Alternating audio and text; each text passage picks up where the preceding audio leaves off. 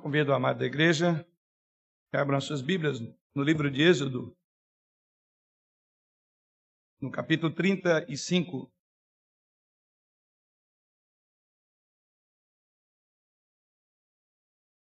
Livro do Êxodo, capítulo trinta e cinco, nós vamos proceder à leitura a partir do versículo vinte, exatamente de onde paramos na nossa última meditação na semana passada, uma vez que estamos expondo o livro de Êxodo e chegamos aqui nesta parte do texto desta narrativa. Livro do Êxodo, capítulo trinta e cinco, a partir do verso de número vinte, diz assim o Senhor, através da sua palavra.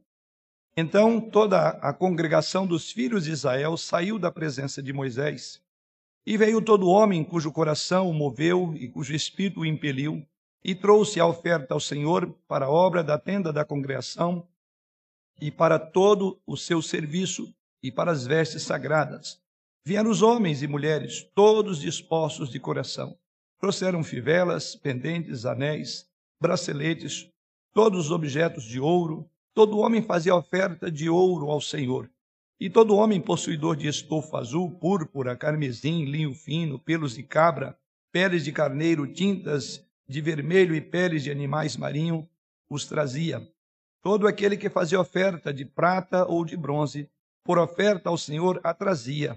E todo possuidor de madeira, de acácia, para toda a obra do serviço, a trazia. Todas as mulheres hábeis traziam o que, por suas próprias mãos, tinham fiado, estofa azul, púrpura, carmesim e linho fino. E todas as mulheres cujo coração as moveu em habilidade, fiavam os pelos de cabra. Os príncipes traziam pedras de ônix e pedras de engaste, para a estola sacerdotal e para o peitoral, os arômatas e o azeite para a iluminação e para o óleo da unção e para o incensário aromático. Os filhos de Israel trouxeram ofertas voluntárias ao Senhor, a saber, todo homem e mulher, cujo coração os dispôs para trazerem uma oferta para toda a obra que o Senhor tinha ordenado, se fizesse por intermédio de Moisés. Disse Moisés aos filhos de Israel: eis que o Senhor chamou pelo nome a Bezalel, filho de Uri, filho de Ur, da tribo de Judá. E o Espírito de Deus o encheu de habilidade, inteligência e conhecimento em todo o artifício, e para elaborar desenhos e trabalhar em ouro, em prata, em bronze, e para a lapidação de pedras de engaste, e para entalho de madeira, e para toda sorte de lavores. Também lhes dispôs o coração para ensinar a outrem, a ele e a Aoliabe, filho de Aisamaque, da tribo de Dan. Encheu-os de habilidade para fazer toda a obra de mestre, até a mais engenhosa e a do bordador em estofa azul, em púrpura, em carmesim, em linho fino, e a do tecelão, sim, toda sorte de obra, e a elaborar desenhos. Assim trabalharam Bezalel e Aoliabe, todo homem hábil a quem o Senhor dera habilidade e inteligência para saberem fazer toda a obra para o serviço do santuário, segundo tudo que o Senhor havia ordenado. Moisés chamou a Bezalel e a Aoliabe e a todo homem hábil em cujo coração o Senhor tinha posto sabedoria, isto é, a todo homem cujo coração o impeliu a se chegar à obra para fazê-la. Eles receberam de Moisés todas as ofertas que os filhos de Israel haviam trazido para a obra do serviço do santuário, para fazê-la, e ainda cada manhã o povo trazia a Moisés ofertas voluntárias. Então, deixando cada um a obra que fazia, vieram todos os homens sábios que se ocupavam em toda a obra do santuário e disseram a Moisés: o povo traz muito mais do que é necessário para o serviço da obra que o Senhor ordenou que se fizesse. Então ordenou Moisés, e a ordem foi proclamada no arraial, dizendo: nenhum homem ou mulher faça mais obra alguma para a oferta do santuário. Assim o povo foi proibido de trazer mais, porque o material que tinham era suficiente para toda a obra que se devia fazer e ainda sobejar. Estamos caminhando pelo livro de Êxodo, praticamente quase um ano. Estamos aqui praticamente num momento muito importante da vida de Israel, e aqui vale ressaltar, um povo que no primeiro momento havia desobedecido, transgredido a vontade do Senhor, havia se afastado do Senhor com aquele bezerro de ouro. Depois Deus promete que não ia mais ficar com aquele povo, a princípio ia destruí-lo. Moisés intercede, o povo então volta-se para o Senhor e Deus assim recebe o povo de volta, perdoa-lhes o pecado, mas diz: eu não vou com vocês. E mais uma vez Moisés disse: se o Senhor não vai conosco, não tem sentido prosseguirmos. Então Deus mais uma vez renova a aliança e assim, como proponente da aliança, ele renova a aliança e diz: então eu vou com vocês, então faça o seguinte, vamos voltar onde nós paramos, onde nós paramos, ah sim, aquelas prescrições, ok, então vamos lá, agora vocês vão executar aquilo que eu coloquei, isso está lá a partir do capítulo vinte e cinco, e aqui nós encontramos o momento em que o povo agora, de fato, vai assumir aquilo que deveriam ter feito há muito tempo. E nesse relato que lemos aos irmãos, é um relato especial, é um relato das ofertas para a construção do tabernáculo. E aqui, queridos irmãos, existem várias coisas que eu quero destacar na passagem que temos nessa noite, para juntos nós olharmos para esse texto. Por um lado, você verá, primeiramente, um profundo entusiasmo, uma grande disposição do povo para contribuir no trabalho de construção do tabernáculo. É a primeira coisa que nós vamos observar nesse texto. Isso está em toda a passagem e é repetidamente enfatizado por Moisés, o quão disposto estava e entusiasmado estava o povo. Segunda coisa que nós olhamos para esse texto de uma visão maior, em segundo lugar você verá comigo que um pouco desse grande prazer do povo de Deus em cumprir as suas ordens, aquilo que não havia acontecido, eles transgrediram, mas agora eles deleitam-se, eles têm prazer em cumprir a ordem de Deus. Uma das coisas que vem aí, que eu diria que é proclamada de bom e alto som, aqui é que o povo tem prazer em fazer isto. Eles não sentem que estão sendo forçados, eles não estão sendo obrigados a fazer algo contra a sua vontade. Nós veremos isso na exposição desta noite. Eles amam o que estão fazendo ao contribuir para a construção daquele que seria o local da habitação de Deus, o tabernáculo. Você perceberá, então, em segundo lugar, um puro e profundo prazer do povo de Deus em obedecer, em construir aquele lugar de adoração. E a terceira observação que, que olhamos nesse texto, veremos que há algo aqui da generosidade quanto às doações que foram feitas. Eu diria que até uma das seções principais desta passagem realmente é esta, quão generosamente o povo de Deus doou. A tal ponto que Moisés diz, para de doar. E então, finalmente, veremos algo sobre a provisão de Deus, dando sabedoria, habilidades necessárias a esses homens que haveriam de manipular a matéria-prima, de manipular o material para construir o tabernáculo. Este é o nosso grande assunto, é exatamente aqui que nós vamos olhar, vendo Deus qualificando, e eles agora vão à obra e cumprir. E isso temos também no nosso texto. Que momento é este? A primeira coisa que queremos chamar a atenção é exatamente para um momento em que este povo está em festa. Eu chamaria que aqui Israel está em festa de advento. Para relembrar aos irmãos, advento é aquela época do nosso calendário eclesiástico em que as igrejas celebram a primeira e a segunda vinda do Senhor. Aí você diz, mas por que? Eu não estou encontrando isto aqui. Por que nós podemos colocar que aqui há um grande advento? Pela seguinte razão. Porque eles estão preparando para o tabernáculo, ou eles estão preparando o tabernáculo para que Deus venha e sua presença habite no meio deles. Então aqui é um advento, é o grande momento, é o ápice, é o momento mais esperado do Êxodo, é quando Deus vem agora habitar, lembra? Deus disse que não iria com o povo, depois Deus disse que não ficaria com o povo, pois bem, é um grande advento, é uma grande festa. Então, toda a fonte propulsora de tudo que acontece é porque há um advento. Deus virá, Deus permanecerá entre nós, Deus habitará, Deus tabernaculará conosco, Ele habitará conosco. É exatamente isso. Portanto, nessa passagem, esse excesso de generosidade, vamos assim chamar, no texto, é um reflexo no fato de o povo está preparando com entusiasmo para a vinda do Senhor. É o advento, Deus agora vem e Ele vai habitar conosco.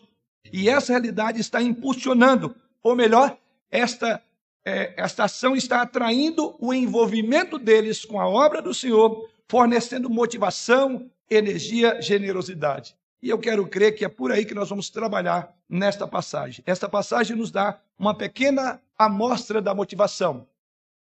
O que vemos nessa passagem é disposição, generosidade e serviço. E eu quero que você veja essas três coisas comigo sobre o tema ofertando ao Senhor. Vamos orar. Pai, mais uma vez voltamos à tua presença agora para pedir que nos conduza, Senhor, pela tua palavra. Trabalha os nossos corações, os nossos pensamentos. Fala através do teu servo essa noite. Fala, ó Deus de amor, por meio da tua palavra. Transforma os nossos corações. Que a tua palavra encontre um local muito especial no coração de cada um dos teus filhos aqui presentes e aqueles que eventualmente estejam nos acompanhando à distância pelas transmissões dessa igreja. E em nome do Senhor Jesus, o Senhor da igreja, que oramos. Amém. Então, observe comigo a forma como nós encontramos a separação, ou eu chamaria de divisão. Essa passagem está dividida em três partes. A primeira delas encontra-se logo no início da leitura que fiz aos irmãos, com a expressão do verso vinte. Então toda a congregação dos filhos de Israel saiu da presença de Moisés. Mas depois observe comigo lá no versículo trinta, ainda do mesmo capítulo, ou seja, trinta e cinco, é dito, disse Moisés aos filhos de Israel, eis que o Senhor chamou pelo nome a Bezalel, filho de Uri, filho de Ur, da tribo de Judá. E um terceiro momento, a terceira parte dessa passagem, nós já encontramos no capítulo trinta e seis, lá no versículo de número dois, que diz assim, Moisés chamou a Bezalel e a Aoliabe e a todo homem hábil em cujo coração o Senhor tinha posto sabedoria. Então nós temos aqui a própria passagem, a maneira como ela aborda de aspectos, um único aspecto, sob três perspectivas. Essas são as introduções para as três sessões das três etapas que vamos pensar e vamos estudar com os irmãos essa noite a partir dessa passagem. Então, se você olha comigo para o versículo vinte, você perceberá que essa passagem enfatiza aí a disposição em dar. Por isso que o texto começa a narrativa dizendo, então toda a congregação dos filhos de Israel saiu da presença de Moisés. E logo no versículo vinte e um diz que depois veio para dar voluntariamente ao Senhor. E assim você acompanhe-me no texto e você verá um segundo momento em que enfatiza agora algo importante, lá no versículo de número trinta. Esta passagem aqui enfatiza Deus como aquele que fornece sabedoria, confere habilidades para que aqueles homens que ele chamou, vocacionou, possam executar o trabalho da sua casa. E assim caminhamos lá para o versículo dois do capítulo trinta e seis e você verá, em linha geral, que essa passagem descreve a nós, ela enfatiza a generosidade de Israel. Vamos então examinar cada uma dessas sessões. Vamos à primeira delas. Em primeiro lugar, o que nós observamos no versículo vinte e vinte e nove, vamos ler novamente. Então toda a congregação dos filhos de Israel saiu da presença de Moisés. E lá no verso vinte e nove, que fecha essa parte, diz assim, os filhos de Israel trouxeram ofertas voluntárias ao Senhor, a saber, todo homem e mulher cujo coração os dispôs para trazerem uma oferta para toda a obra que o Senhor tinha ordenado se fizesse por intermédio de Moisés. É a primeira coisa que observamos no texto, ou seja, que essas pessoas estavam dispostas a doar, estavam dispostas a ofertar ao Senhor Deus. Porque ela começa a narrativa dizendo que o povo saiu da presença de Moisés e depois conclui dizendo que esse povo veio à presença de Moisés e deu voluntariamente, oferta voluntária, diz o verso de número vinte e nove. Então, quando nós olhamos para essa passagem, aqui vemos a disposição do povo de Israel em dar e que o que nos apresenta aqui é exatamente isso, uma imagem de uma provisão quase que eu chamaria de universal. Aparentemente ninguém ficou fora desta contribuição. É isso que encontramos no versículo vinte, algo que nos chama a atenção, que o povo foi embora. Verso de número vinte, então toda a congregação dos filhos de Israel saiu da presença de Moisés. É muito curioso essa expressão, À medida que você olha na sequência, e lá no verso vinte e nove diz que eles trouxeram. Então, o que se passará aqui é fora dos olhos de Moisés. Marque esse ponto lá na aplicação, nós vamos pensar um pouco sobre isso. Não há uma coação, não há uma música de fundo e diga, dá oferta, tire do seu bolso, tire o anel. O povo foi embora, o povo ouviu, o povo entendeu. E o que, que o povo entendeu? É aquilo que foi estudado na semana passada. Duas, duas ênfases. E Deus queria que o povo aprendesse a interromper um tempo. Era um tempo que eles deveriam descansar. E o segundo ponto que nós observamos na semana passada é que esse povo deveria entender que a provisão, o trabalho, é, o sustento vinha do Senhor. E essa foi a última parte que nós aprendemos. Então, eu estava falando de sustento, de trabalho, de doações. Isso está lá no versículo quatro do, do capítulo trinta e cinco. Disse Moisés a toda a congregação dos filhos de Israel, esta é a palavra que o Senhor ordenou, dizendo, tomai do que tendes, uma oferta para o Senhor, cada um de coração disposto, voluntariamente. Então, a expressão do versículo vinte é, isso estava no ouvido deles.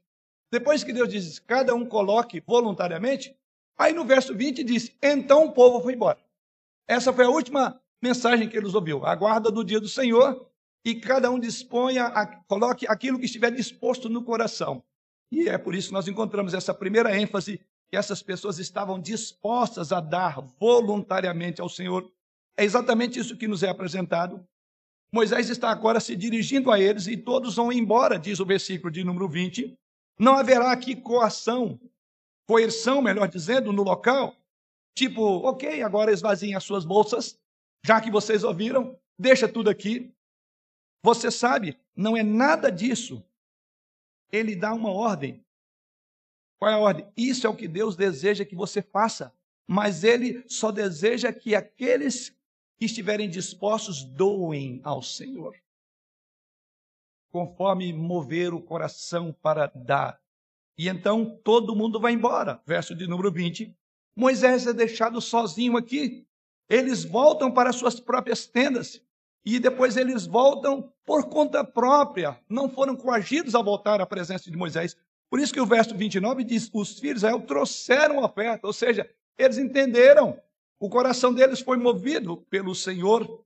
Então Moisés é deixado sozinho, quando eles voltam de suas casas, eles vão dar. Isso caberá agora inteiramente a cada um, e na sua casa, na sua tenda, haverá de pensar se eles vão dar. Não sabemos, ou é como Moisés colocasse, eu não sei. Vocês ouviram? Quanto e quando que vocês vão dar? Fique o caso convosco, porque o povo foi embora e Moisés ficou, diz o texto sagrado. Elas foram movidas naquilo que o texto diz lá no verso de número vinte e um. E veio todo homem cujo coração o moveu e cujo espírito o impeliu. Isso é dar, dar de vós, é generosamente, prontamente, dar ao Senhor com alegria, porque o Senhor ama aquele que dá com alegria.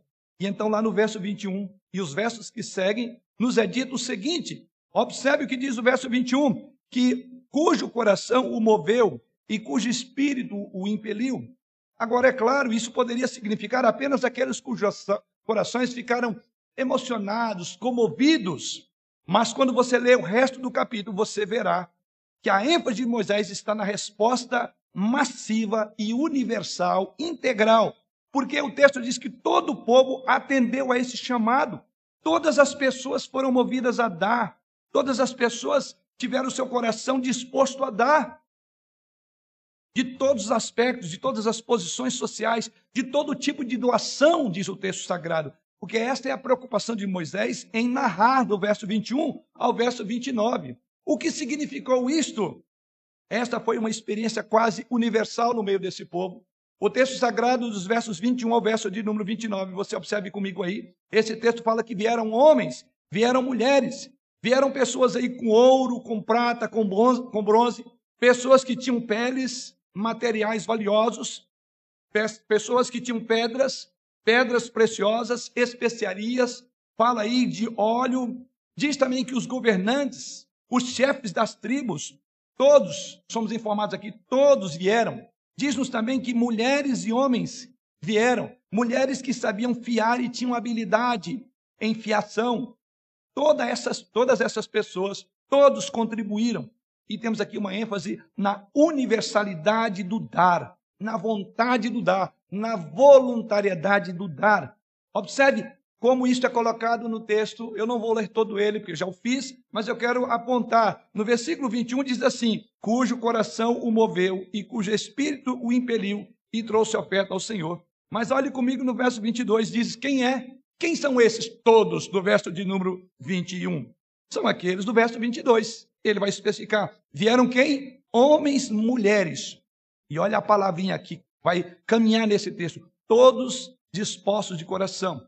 Assim, no início, então, dos versos que veremos aí, você perceberá que cada parte Moisés se preocupa em mostrar quem eram as pessoas que vinham voluntariamente ao Senhor, que contribuíam para o reino do Senhor, que estavam prontas para dar, que de fato tinha essa voluntariedade, conforme diz o texto, porque Deus havia colocado no coração a disposição para dar. E assim você olha comigo aí, no verso de número vinte e quatro, é dito assim: todo aquele que fazia oferta de prata, de bronze, por oferta ao Senhor. No verso de número vinte e cinco diz assim: todas as mulheres hábeis. No verso de número vinte e seis diz: e todas as mulheres cujo coração as moveu em habilidade. Lá no verso vinte e sete diz assim: os príncipes traziam pedras de ônix. Então você entende? Ninguém estava fora desta voluntariedade no dar. A ênfase aqui é o alcance e a disposição de todas as pessoas, de mulheres a homens, de ricos a pobres. Pessoas de todas as classes sociais estão representadas aqui. Quero crer que aqui estavam os ricos, aqui também estavam os pobres, estavam aqueles que eram governados, como também os governantes. Aqui tinham mulheres, aqui tinham homens, mulheres especialistas. Aqui fala deste homem especialista, mas fala de mulheres que eram especialistas em fiar. Todas as pessoas, diz o texto sagrado, todos trouxeram diferentes tipos de doações e ficaram comovidos, porque todos, diz o texto, cujo coração moveu e cujo espírito impeliu. Em outras palavras, estamos aqui, irmãos, vendo um profundo, maravilhoso exemplo de uma doação livre e voluntária deste povo que estava celebrando a vinda de Deus, no sentido de permanência de Deus na tenda da congregação. Lembre-se, e aqui vale a pena fazer um contraste. Eu quero crer que os irmãos estão ainda na memória bem fresco o que estudamos lá em Êxodo, capítulo vinte e cinco, verso um e dois. Você lembra? Há um grande contraste quando você olha para aquele texto, em contraste com aquele bezerro de ouro. Lá em, Gênesis, em Êxodo vinte e cinco, verso dois, para refrescar a memória dos irmãos, o que Arão fez quando chegaram a ele e falaram: olha, aquele homem, aquele que nos tirou do Egito, né? Ele foi tá longe de nós, agora faça para nós um Deus. E diz que então Arão atendendo, mas me chama a atenção que Arão disse ao povo, e lá nesse verso diz Arão, disse Arão: tirai as argolas de ouro das orelhas de vossas mulheres, vossos filhos e vossas filhas e trazei-as. Observe, exatamente esse texto é um contraste com o que vemos aqui em Êxodo vinte e cinco, um e dois. Vemos a ordem de Deus sobre o tabernáculo, lá em Êxodo vinte e cinco, versículo dois, e diz lá: de todo homem cujo coração o mover para isso, dele receberei a minha oferta. As pessoas dão de boa vontade, de graça, é o que vemos. Estamos olhando aqui a atitude de todas essas pessoas que amam ao Senhor, porque é isso que Deus quer, como ele disse lá no verso, no capítulo vinte e cinco, de coração. Todas as pessoas que anseiam pela presença do Senhor e o aguardam, a sua vinda, todas estarão sim dispostas na forma como dão ao seu serviço. Não é a primeira igreja presbiteriana conservadora de Guarulhos, embora tenhamos que fazer isso de vez em quando para melhorar as nossas estruturas, a nossa acomodação. Mas eu estou falando aqui não da construção da igreja, eu estou falando aqui não do edifício, eu estou falando aqui de algo maior, chamado Reino de Deus. Então todas as pessoas que anseiam pela presença do Senhor, que, que aguardam a sua vida, haverão de contribuir para um grande edifício, que não é esse prédio onde nós habitamos, trabalhamos e servimos ao Senhor. Eu estou falando aqui do edifício chamado Reino de Deus, um edifício muito maior, no qual nós somos apenas parte e componente desse corpo. Sim, irmãos, nós estamos trabalhando para construir o edifício que é a casa de Deus, do povo de Deus, a comunhão de Deus, a igreja do Senhor Jesus Cristo. É isso que desejamos construir, porque é isso que diz o Novo Testamento. É o lugar da sua habitação, é o lugar da sua presença. Que haja em nós esse mesmo espírito de gratidão, de voluntariedade no dar ao Senhor. E assim eu quero dizer a você, querido irmão, se você de fato deseja estar na presença de Deus, onde é que você o encontrará? Você o encontrará quando o seu povo se reúne na família da fé, o povo de Deus, na chamada Assembleia dos Santos. Estamos trabalhando para construir isto. Queremos que as pessoas que não fazem parte dessa grande Assembleia dos Santos venham para ela. Queremos que essas pessoas que estão fora dessa Assembleia concentrem seus objetivos, não no mundo lá fora, mas no reino de Deus, o qual nós pedimos que venha a este reino, conforme orientado pelo próprio Jesus Cristo na oração dominical. Estamos trabalhando para construir a casa do Senhor. Não é uma estrutura física, embora tenhamos que fazer isso de vez em quando nas nossas dependências. Mas o ponto aqui é que todas as pessoas que anseiam pela presença do Senhor e esperam pela sua segunda vida, vinda, e afirmam como João, ora vem Senhor Jesus, Maranata, sim. Então é nosso dever, é meu dever, é seu dever, querido irmão, perguntar a si mesmo com relação a isto. Qual é a pergunta que você deve fazer? Você realmente anseia pela vinda do Senhor? Nós sabemos que o Evangelho deverá ser pregado a toda criatura. Isso faz parte do plano de Deus para a sua segunda vinda. Isso então deve fazer nos perguntar o quão dispostos, quão generosos somos em dar para o reino de Deus. Não apenas dando o nosso dinheiro, não apenas dando os nossos recursos, como fizeram esse povo, os materiais, mas dando a nós mesmos, como esse trabalho que esses homens, essas mulheres fizeram com suas próprias mãos. A minha pergunta neste ponto da nossa reflexão é: qual é a sua atitude em relação a dar ao Senhor? Você poderia ser colocado aqui, dentre esse povo, como essas pessoas que estão dispostas a dar? Essa é a sua preocupação, essa é a sua ênfase, é o seu desejo. Não há desinteresse relutante em servir ao Senhor, quando você de fato estiver esperando a segunda vinda do Senhor. Então, como nós podemos colocar isso? Seria da forma: bom, está havendo uma cobrança, um pedido, será que eu tenho que dar? Ou eu tenho que servir? Eu tenho que ir à igreja?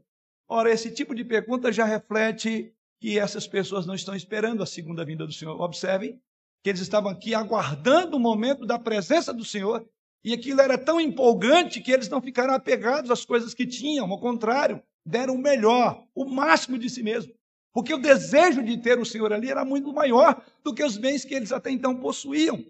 Esse tipo de pergunta, então, não cabe para aqueles que de fato amam a vinda do Senhor. Todas as pessoas que anseiam pela presença do Senhor, todas as pessoas que de fato aguardam a sua segunda vinda, estarão dispostos a dar liberalmente no reino do Senhor.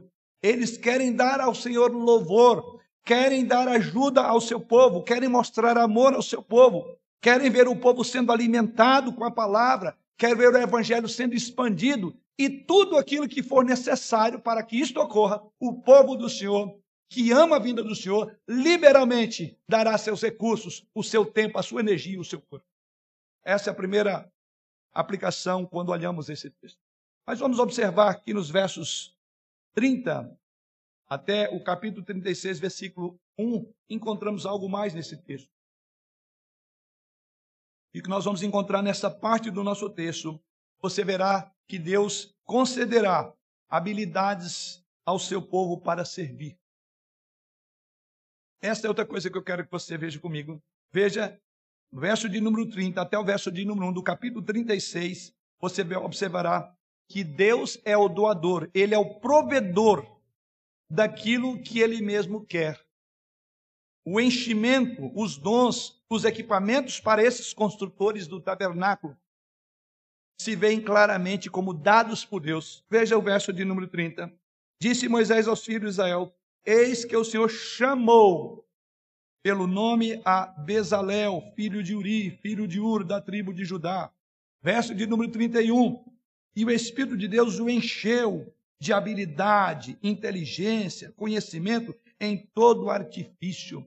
Deus chama, depois aqui diz que Deus deu habilidade, Deus deu inteligência, deu conhecimento para lidar com todo tipo de material, com tudo aquilo que era exigido para a construção do tabernáculo. Então essa é a primeira, é a segunda grande verdade que encontramos no texto, que Deus habilita pessoas para realizar o seu trabalho, que Deus conta não apenas com coisas inanimadas, com objetos, com tijolos, por assim dizer, com material de construção, mas ele tem pessoas que fazem o material de construção virar o prédio.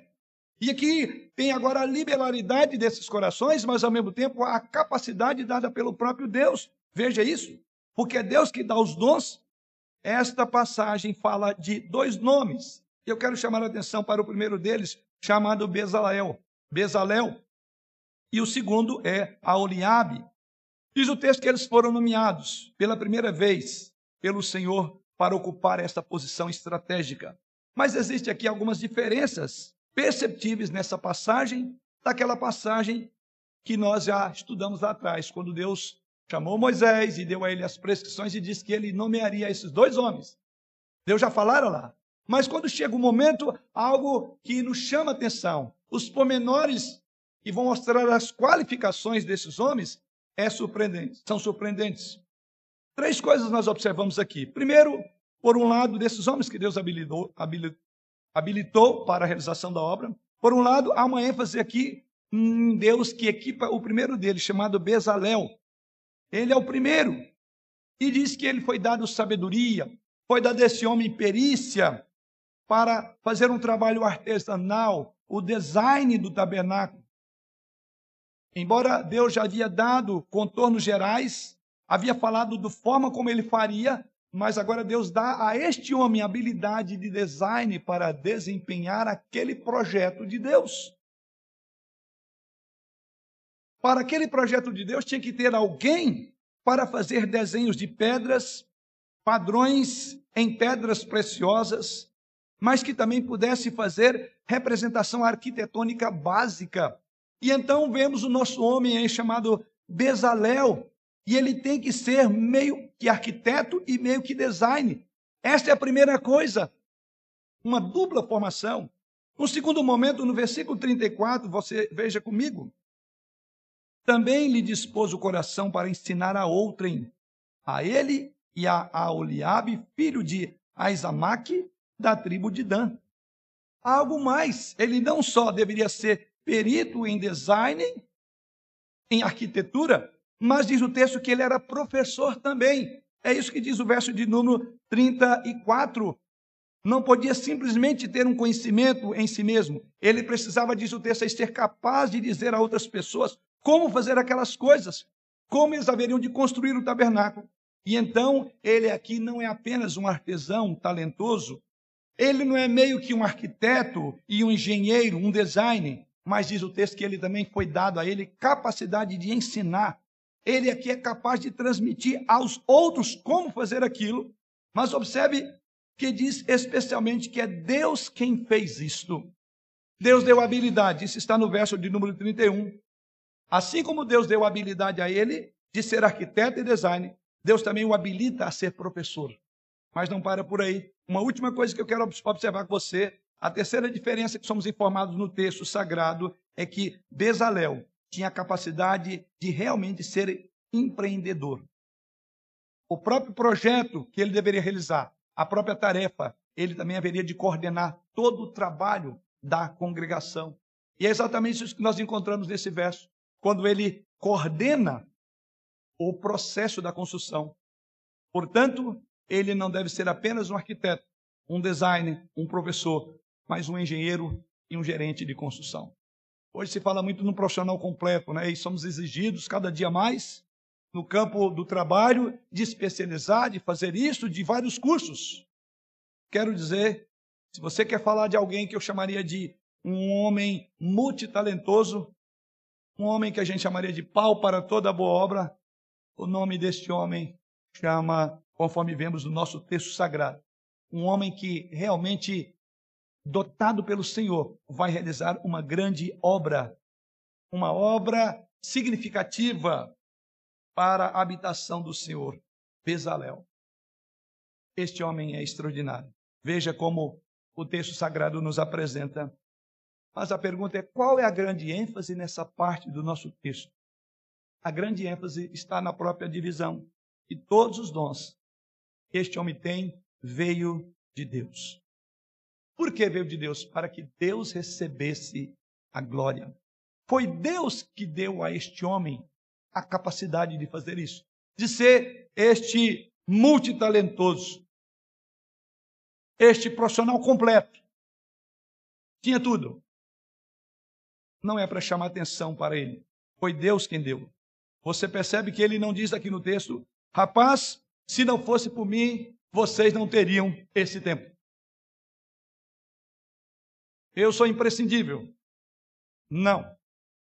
Deus dá a ele tudo o que ele tem, tudo o que ele é, para fazer o que Deus queria que ele fizesse.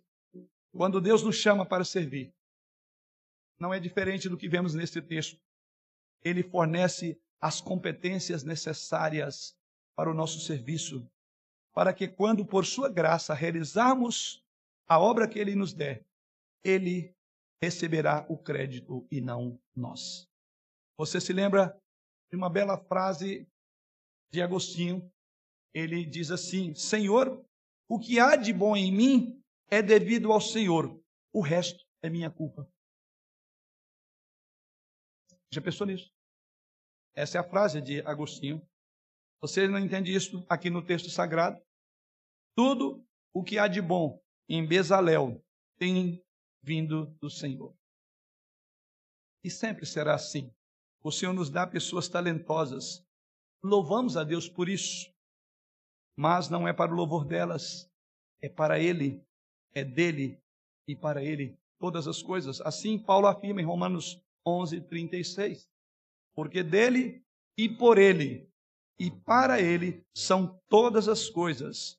Glória, pois, a ele eternamente. E assim o salmista afirma da mesma forma que a glória deve ser dada ao Senhor. No Salmo cento e quinze, um, ele diz lá, não a nós, Senhor, não a nós, mas ao teu nome da glória, por amor da tua benignidade e da tua verdade. Deus habilita-nos para fazer o que precisamos de fazer. Qualifica-nos para que Ele seja glorificado na nossa habilidade de trabalhar. Mas isso nos remete à terceira e última reflexão nesta passagem, e que encontramos os versos dois a sete, agora já do capítulo trinta e seis. Se você olhar o versículo dois a sete desse capítulo trinta e seis, você verá algo que eu chamaria de superabundante oferta. Israel deu abundantemente, além do que era exigido. É surpreendente o modo como o povo respondeu a isto. Por quê? Porque, segundo a nossa primeira reflexão, o coração do povo foi movido e o Espírito impeliu o povo a fazer. Então, quando você tem um coração impelido, quando você tem um coração realmente movido pelo Senhor, será surpreendente a proporção, a vontade, o empenho que nós teremos na obra do Senhor, porque é uma resposta de Deus àquilo que Ele fez por nós. E é exatamente isso que encontramos. O resultado foi exatamente esse, surpreendente. E encontramos isso nas formas muito claras do texto, da proporcionalidade do que era dado, da qualidade do que era dado em relação ao que se precisava. Esta resposta é tão grande que Moisés, ao invés de iniciar uma campanha de construção, como muitos de nós faz, fazem em nossas igrejas, ele tem que começar uma campanha para parar de doar. Vamos fazer uma campanha para parar, porque está difícil segurar tanta oferta. Você sabe, todo pregador que lê essa passagem deve estar imaginando e dizendo, Senhor, pelo menos uma vez na minha vida, no meu ministério, deixe-me é, ser capaz de fazer uma campanha para que a igreja pare de doar. Não acha? Eu já pensei nisso, eu queria ser esse Moisés. Eu queria, juntamente com vocês, irmãos, parem. Tem coisa, a gente não sabe onde colocar tanta coisa. o banco não segura mais tanto dinheiro. Sim, queridos, é exatamente isso que está acontecendo aqui. Então veja comigo, Moisés chama os líderes e os outros artesãos e lhes diz para trabalharem o contrário. No versículo de número dois, o texto sagrado diz que ele chamou e colocou para trabalhar. E aí lá no verso de número três diz que eles receberam a ordem de Moisés e todas as ofertas que os filhos de Israel haviam trazido para a obra do serviço do santuário para fazê-la. E ainda cada manhã o povo trazia a Moisés ofertas voluntárias. E a ideia aqui é que era algo tão contínuo e tão intenso que aí há um momento em que eles deixam de trabalhar, sabe por quê? As ofertas estavam atrapalhando. Eles não tinham onde colocar o material de construção. Eram muitos carros e o, e o local para colocar ali era pouco. Não dava para pôr tanto tijolo, não dava para pôr tanto saco de cimento. Estou traduzindo esses nossos termos hoje. Começou a atrapalhar, falou, para, olha o que diz o texto. Verso de número quatro. Deixou cada um a obra. É maravilhoso isso, eles pararam de trabalhar porque não dava mais, porque as ofertas estavam atrapalhando o serviço. Quem de nós não queria estar diante de um povo desse? Né? Então, nos versículos quatro e cinco, eles todos se reúnem, vão a Moisés, e você tem a impressão que isso foi algo muito rápido, não demorou muito, não foram semanas que se passaram. Não somos informados exatamente quanto tempo, mas a ideia é que foi muito rápido. E o que acontece? Os versos quatro e cinco diz que eles, então, vêm a Moisés. E então Moisés tem que sair e fazer uma proclamação. E por quê? Porque o texto sagrado diz que eles deixando cada um a sua obra que fazia, verso de número quatro. E a ideia de cada um significa que de todas as áreas sobrava. Tinha muito pelo, muito ouro, muita pele, tinha muitas joias preciosas, tinha muito ouro. Ele falou, não dá, porque o texto diz que cada um da obra que fazia, que é enorme. Ou seja, chegou recurso demais em todas as áreas que precisava ter recurso. E o texto diz que eles vieram, todos os homens, olha aí, verso quatro, sábios que se ocupavam em toda a obra do santuário. É como se ele dissesse, Moisés, nós somos preocupados com algo que não é nossa responsabilidade, que não é nosso. A nossa preocupação é que a gente está conseguindo trabalhar. E a gente está começando a fazer assim, vem gente e coloca mais ouro, entrega mais pele de animal, e mais costuras, e mais bordado. Dá para fazer dez tabernáculos. Vamos fazer um só. Então faz o seguinte, manda parar. É extraordinário isso. Essas contribuições nos chamam muito a atenção. E aí o texto sagrado diz que lá no verso sete, então Moisés, no verso seis, Moisés emite uma ordem e circula uma proclamação por todo o acampamento dizendo, veja verso seis, então ordenou Moisés, e a ordem foi proclamada no arraial dizendo, nenhum homem ou mulher faça mais obra alguma para a oferta do santuário, ou seja, os artesãos, as mulheres estavam fazendo, e ele diz, ninguém que está trabalhando mais material, pare. Não precisa de tanto material. Assim o povo foi proibido, a palavra que é curiosa, a ideia é que ninguém queria parar de fazer o seu, terminar o seu, a sua pele, o seu, o seu material. E aí Moisés falou, está proibido, só assim que vocês vão entender. Você queria ter um problema desse na sua igreja? Na nossa igreja? Sim, por certo. Qual é o ponto aqui dessa passagem? A questão é, queridos irmãos, que essas pessoas eram generosas ao dar. E que todas essas pessoas eram generosas porque elas ansiavam pela presença de Yahvé. Esse é o ponto. Esse é o ponto. Assim como eles estavam dispostos a dar, porque queriam que o Senhor estivesse no meio deles. Então eles foram generosos em suas ofertas, porque queriam ter o tabernáculo para que o Senhor habitasse no meio deles. Veja, todas essas pessoas ansiavam pelo advento. E o seu advento é Deus vindo e tabernaculando com eles, ou seja, habitando com eles. E a vinda do Senhor gera no seu povo a generosidade. Generosidade em dar para o seu reino. Aqueles que amam, aqueles que estão sempre dizendo em seus corações, Maranata, ora vem, Senhor Jesus. Eles não farão diferente do que foi feito nesse texto. Vão dar alegremente. dadivosamente. Isso é mais do que qualquer coisa que eles queriam. Portanto, as suas doações refletem o quanto que eles queriam estar na presença de Deus. O quanto estar, ter o tabernáculo era importante. O quanto o encontro dominical era importante para eles. O quanto que a cessação Shabat era necessária.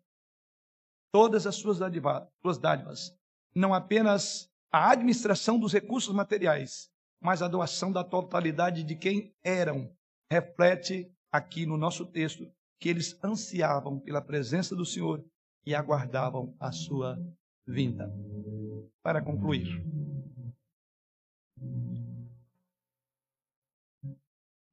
eu acho a relevância disso para nós aqui, quero crer que ela é bem clara, não é? Quão relevante é esta passagem para nós? Esta passagem poderia ter sido escrita para nós hoje, irmãos. E ela chega ao meu e ao seu coração, chega ao coração da nossa igreja essa noite. Irmãos, todos nós temos consciência e sabemos que o Senhor nos deu muito. E a nossa oferta a Ele reflete o seu dar a nós.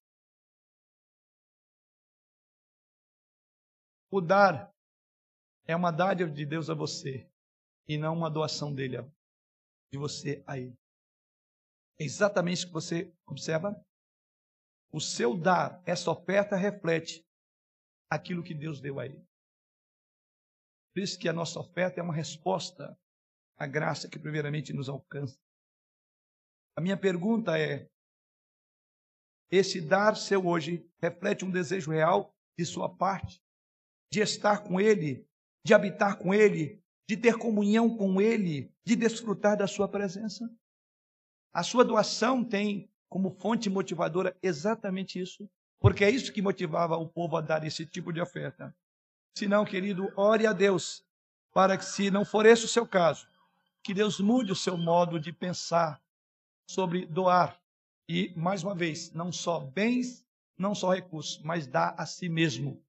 Porque a obra do Senhor não é feita apenas com recursos, mas com pessoas. E as pessoas que estão prontas, com, como diz o texto, com o coração que é movido pelo Espírito, impelido, ela liberalmente dará, não só seus bens, mas ela se colocará como um vaso. Senhor, eu sou o vaso, usa-me. Não é assim que nós oramos? Quero ser um vaso de bênção. Está aqui homens, como este descrito no texto sagrado, homens que estavam prontos a dedicarem-se ao Senhor, Bezalel. Homens, como vemos no nosso texto sagrado, Aoliabe. Encontramos também mulheres com habilidades, verso de número vinte e seis, todas as mulheres cujo coração as moveu em habilidade. O que você tem em suas mãos? Não foi a pergunta de Deus a Moisés? Está aqui o cajado. Significa dizer que todos nós temos habilidades dadas pelo Espírito Santo. E devemos usá-la com a maior destreza e fazer o melhor naquilo que Deus chamou. Se é para cantar no coro, faça o melhor. Seja, por assim dizer, conforme vemos o nosso próprio texto, Bezalel. Seja um Bezalel nessa igreja, no coro, no ofício do presbítero, do diácono, o pastor da igreja, a irmã de oração, seja o que for. Porque Deus dispõe o nosso coração para servi-lo. E, consequentemente, seremos especialistas na nossa área. Faremos o melhor. Mas eu quero ainda fazer algumas aplicações a respeito dessas contribuições deste povo nesse relato. Essas contribuições têm algumas características que eu quero listar. A primeira característica é que as contribuições de Israel foram dadas voluntariamente, como vimos no texto. Vários angariadores de fundo da atualidade nunca pensariam em despedir uma congregação antes que essa congregação se comprometesse a dar uma determinada quantia. Aliás, eles teriam até pressionado os israelitas a se comprometerem imediatamente. Não acontece isso aqui. Moisés falou e o texto diz: o povo foi para casa. Não tem nenhuma música de fundo, não tem nenhuma ameaça dizendo que o vingador vai tirar. Você entende isso aqui no texto? Vai para casa, pense. Então, quando nós ofertamos, não é por coação. E quem conduz uma igreja, seja como for, jamais deve fazer isso. Porque o texto diz que Deus move o coração. O Espírito do Senhor o impele.